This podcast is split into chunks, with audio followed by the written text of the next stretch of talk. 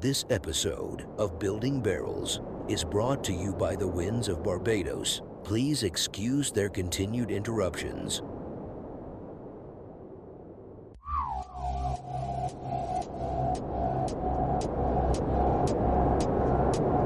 Welcome.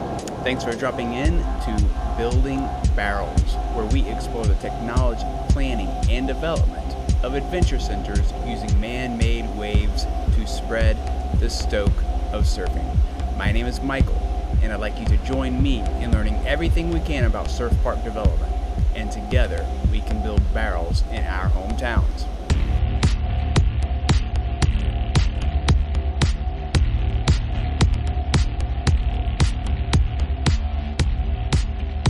In this episode of Building Barrels, we are going to continue the recap of the Surf Park Summit 2020. And this time, we're going to cover the pre development, design, and planning of your surf park. And once again, I'm going to combine two different sessions from the summit into one. This time, I'm going to look at a presentation done by Sean Young, who is the head of development projects at Wave Garden, and combine that with a panel discussion on design and conceptualization of your surf park between, once again, Sean Young of Wave Garden, as well as Paul Chutter with Whitewater, who is also a panelist in one of the other episodes of Building Barrels covering the Surf Park Summit, and Dennis Berkshire with Aquatic Design Group, and William Duncanson with BAR Architects. The moderator was Matthew Heislop with Colliers International. One of the first things that was mentioned and it's something that you and I know already, and anybody in the industry really, is that the interest in surf parks and the participation in surf parks is growing significantly. And it's mainly because surf parks provide a solution of bringing high quality, consistent, fun waves in places both near the beach and not near the beach. And this is really driving the growth in the industry. It marries the physical and mental benefits of surfing and brings it to everybody. It, anybody around the world can enjoy it. Now, Wave Garden says to get started, you really need to look at the experience of the team itself, the development experience, the operational experience, you know, how the surf park runs, and as well as any experience in raising funds. All of that plays an impact in getting started. Now, contrary to what the panel said on how to finance your surf park, Wave Garden seems to think that you need 500,000 in seed funding before you can go out and get more funding. And you're going to use that money for 5 to 12 months doing detailed feasibility studies of your project as well as finding a good piece of land and performing detailed geotech surveys on the land and feasibility studies on the land.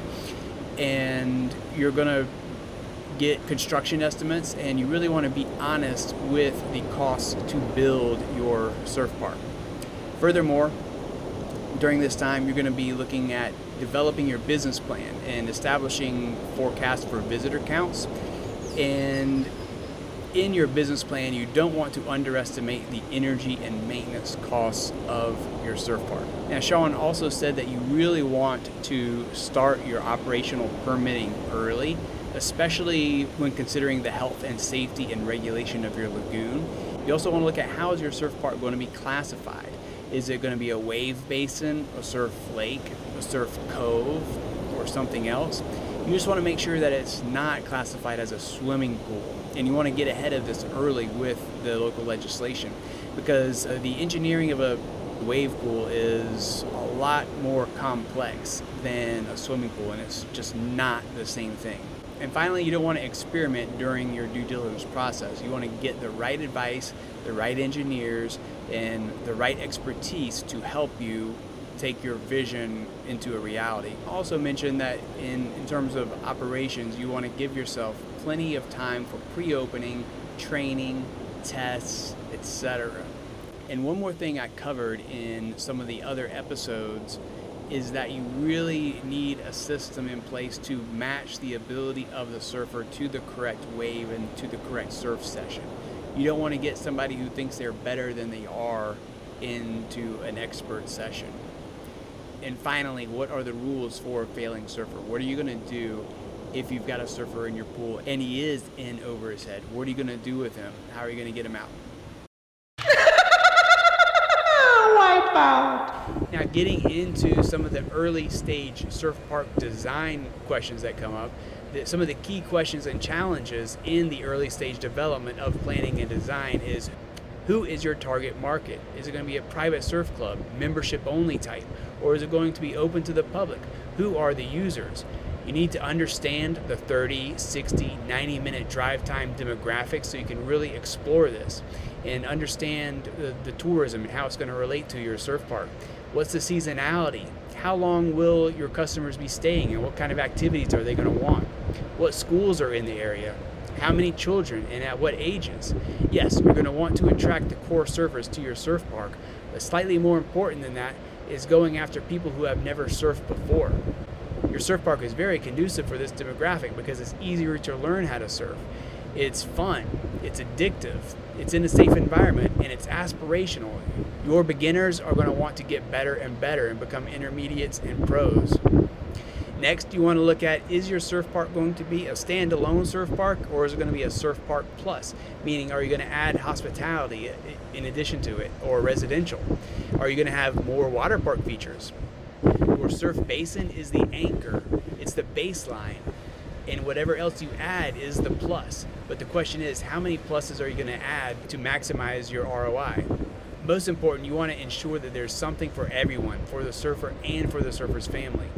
Maybe you want to elongate the stay by offering overnight accommodations and thereby increasing your per cap spend. But most importantly, you want to better the overall experience in order to increase the repeat visitation to your surf park. Now, what are the stages and phases of development of your surf park? We've touched on this before, but you need to explore the feasibility and decide what programs can your facility serve. And you need to better understand the built environment. You need to establish the capitalization of your surf park and additionally the construction budgets of your surf park, the budgets of the operation and maintenance requirements. You need to flesh out your business plan and your performance and your ROIs. Now, some of the critical feasibility points of your surf park are going to be your users versus the site. Who are going to be your users of the surf park? And the idea was speculated that as surf park operators, we kind of create our own market especially in some of the inland areas where there's not really a surf demographic. You bring in young people and beginners, and they become your future users of more advanced waves. So you need to attract more of the public and new potential surfers. And to do this, you may be required to add some dry land amenities, uh, a more comprehensive amenity package rather than just the wave pool itself. Now, many developers have aspirations to develop as much commercial around the lagoon as possible. However, permitting for this may be difficult, and you may need to develop your surf park in phases, kind of like how Surf Snowdonia did. They developed their surf park in the Wave Lagoon first. And after they got that off the ground and had some success with it, that's when they started developing some commercial around it. So, the more real estate that you can add around your lagoon, the better potential return for your project as a whole, but keep in mind this may be hard to permit. Now, some of the site considerations that you may need for your surf park plan Uh, is the topography of the site, the soil conditions, the water table, the orientation of your surf lagoon. All of this is going to impact your early design, and you need to look at the cost and benefit of each and how much work and investigation do you do on the technical side of it in terms of the geotech surveys? Because all of this is going to cost money, and some of this you may not need to do, but if you don't do the wrong thing, you take the risk of later on getting a more detailed feasibility study and and going through the design and construction permitting and you find there are some difficulties with the land that you didn't predict, it's going to cost a lot of money in the end, especially if there are significant tech challenges such as contamination of the site. It's really going to cost you. Some other thoughts on design that you might want to consider. It was suggested that could you design two parks within one that kind of feel seamlessly as just one surf park. One could be for the aspirational surfers, your beginners, and the other for the lifelong pros and experts. If you want to have an on land experience with a continuum of the local surf culture and history, creating the ability for other surf culture experiences to be replicated. And then in the design of your surf park, where is the pay barrier located? Meaning, where are people going to pay to go surf? Can people just come in and walk around, or is there going to be an entrance fee and you pay before you even get in? Or do people have access to all the retail and restaurant components, but to get to the park, then you pay? All of this is going to impact your design and determine how much retail and restaurant space you can use and whether it's going to be up or downstream from the pay barrier. Now, some key issues regarding getting your development permits that you want to also think about is you're likely going to be the first developer to try and do something like this in your region. You're going to be the one educating the stakeholders, the neighbors, the elected officials, the building officials, and you can guide the process. So, who are the regulators going to be? You need to reach out to them and find out their requirements. Need to start understanding and discussing codes and approvals and how they will approach them. You need to reach out to them and get preliminary meetings about your surf park and try and get someone on staff to discuss the industry standard of care and how to get things approved. And different areas are going to have more sensitive regulations and different studies that are needed. Uh, this is very important, but it is situational. Each state is going to have its own regulations. Some may get a complete exemption for it.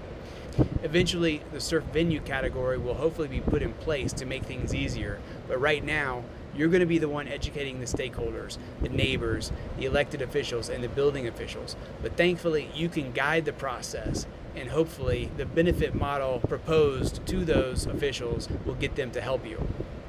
Now, moving on to safety issues and regulations. We've covered this extensively in other segments, but this panel discussed it as well. And it just demonstrates how important water quality is. It's just so huge. There are three parts to water quality, which is circulation, filtration, and chemical treatment. We've covered that. And you need to achieve a balance of all this in your wave pool. And it's, it's going to be different in your wave pool compared to a swimming pool and you need to find ways to maintain safe water quality while reducing chlorine issues.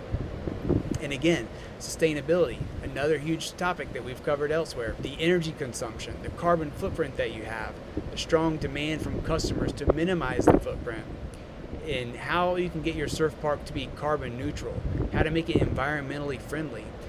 Maybe you could reduce the water not just the water consumption, but the water of the lake overall. You could reduce the depth, make the lagoons as shallow as possible while still delivering good waves and being safe. You need to reduce energy. This continues to be brought up and it needs to be explored more. Surf parks are energy intensive, and if developed in the right way, they might not be as energy intensive. And hopefully, you can eventually make your surf park self sufficient in the future. And it was noted that sustainability, water, and equity stories all need to be in place early on in the process. Now, this panel also discussed capital management. The majority of your capital is going towards your lagoon, but you need to make some serious decisions on the scale of your lagoon. How much capacity do you want? How much capacity can your local demographic support in your surf park? So, it, this all determines what size lagoon you're going to need. And in the future, there will be more options in terms of size and shape. These are big decisions. You're going to need to look at your estimated capitalization versus your operational costs. What is truly feasible? And all of this is going to impact your capital investment. And also, as a little side note, how do you make your lagoon more of an asset to the community? Are there any joint uses that you can explore, bringing other stakeholders into it? That can be important. What about using the water as an asset for the fire department?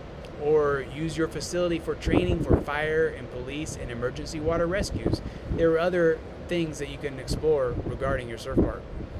And finally, these panelists gave us a few tips and takeaways to explore to end their session. One of which is make sure to really explore the capacity versus the costs of that capacity, the operational costs and the construction costs of the lagoon, compared to how much capacity you can have and the variety and the different people of different abilities and skill levels. And you want to find a location and develop your facility, allowing for evolution and growth as the tech and market grows and evolves. And also, you're going to want to look at what design or program elements that you can bring to your surf park to make it as global a catchment, meaning it's appealing to the broadest spectrum of people while also maintaining its uniqueness and making it a special park that people are going to want to go to over and over again. And ultimately, you want to reach out to experts to help de risk your project. Don't do it all alone. Get some experts on board with you. Now, if you like this information and you found it helpful, please like it, share it, comment, and follow my channel. Or if you'd like to join a Surf Park Mastermind group, click the link in the description below and I'll be in touch. And together, we can build barrels all over the world. Thanks again for dropping in. I'm kicking out. See ya.